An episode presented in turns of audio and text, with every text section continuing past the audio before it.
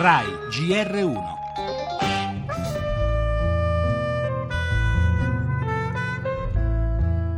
Non è questione di mantenere, è questione di amarli, che è cosa ben differente. Alla fin dei conti è il costo, anche pensando ad un domani, agli studi. Io vengo da una famiglia numerosa, eravamo in sei. Secondo me non ci sono le possibilità, quando vorrebbe e potrebbe già non ha l'età biologicamente.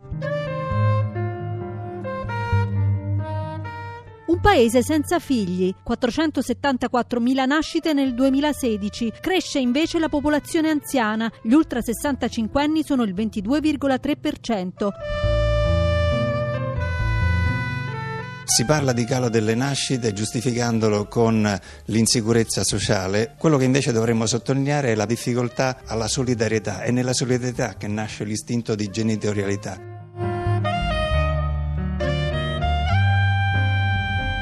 La Germania ha subito una denatalità analoga a quella italiana, ma sta rispondendo investendo molto di più sia nelle opportunità dei giovani sia sulla copertura degli asili nido e dei servizi per l'infanzia.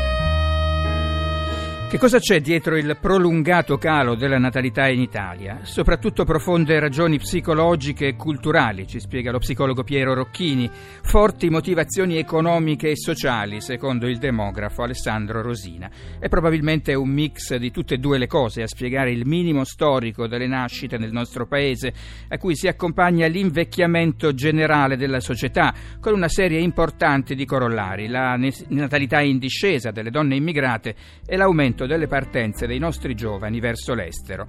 Tendenze pericolose che alcuni paesi sono riusciti ad evitare, come la Francia, o ad invertire, come la Germania. Ci sono riusciti grazie ad un forte impegno economico da parte dello Stato per i giovani e per le famiglie. Un impegno che da noi comincia solo ora a decollare con misure già varate, ad esempio il bonus bebè o il bonus mamme domani, o con misure di cui si discute in questi giorni, come lo sconto sulle tasse per i giovani. Le altre notizie, vertice a 4 europeo, Italia, Francia, Germania e Spagna rilanciano l'Unione a più velocità. Per Gentiloni si deve ripartire da difesa e politiche sociali.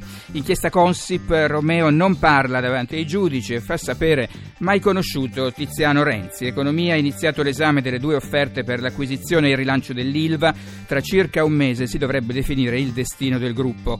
Cronaca, operazione contro gli ultra dell'Atalanta, decine gli arresti per spaccio di droga, rapine e violenze negli stadi.